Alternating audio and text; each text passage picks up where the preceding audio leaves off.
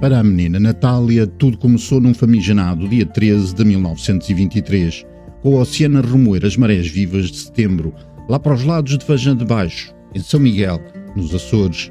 Da vida dela podemos dizer que foi tudo menos simples, foi tudo menos pacífica, que foi tudo menos serena, porque havia um mar revolto dentro dela que ameaçava e seduzia.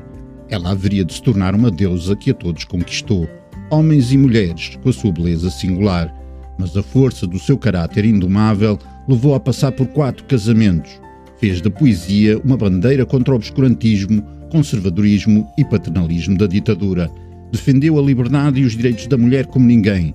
Por isso, foi perseguida pela PIDE e pela bufaria bafienta do Estado Novo.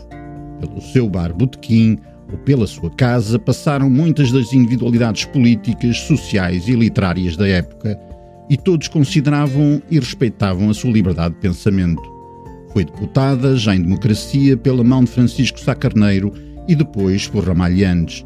Foi uma voz incómoda na defesa da cultura e da democracia, sem dogmas, e sempre sentiu que a tecnocracia ameaçava as liberdades individuais, lá apareceu para impor-se ao politicamente correto.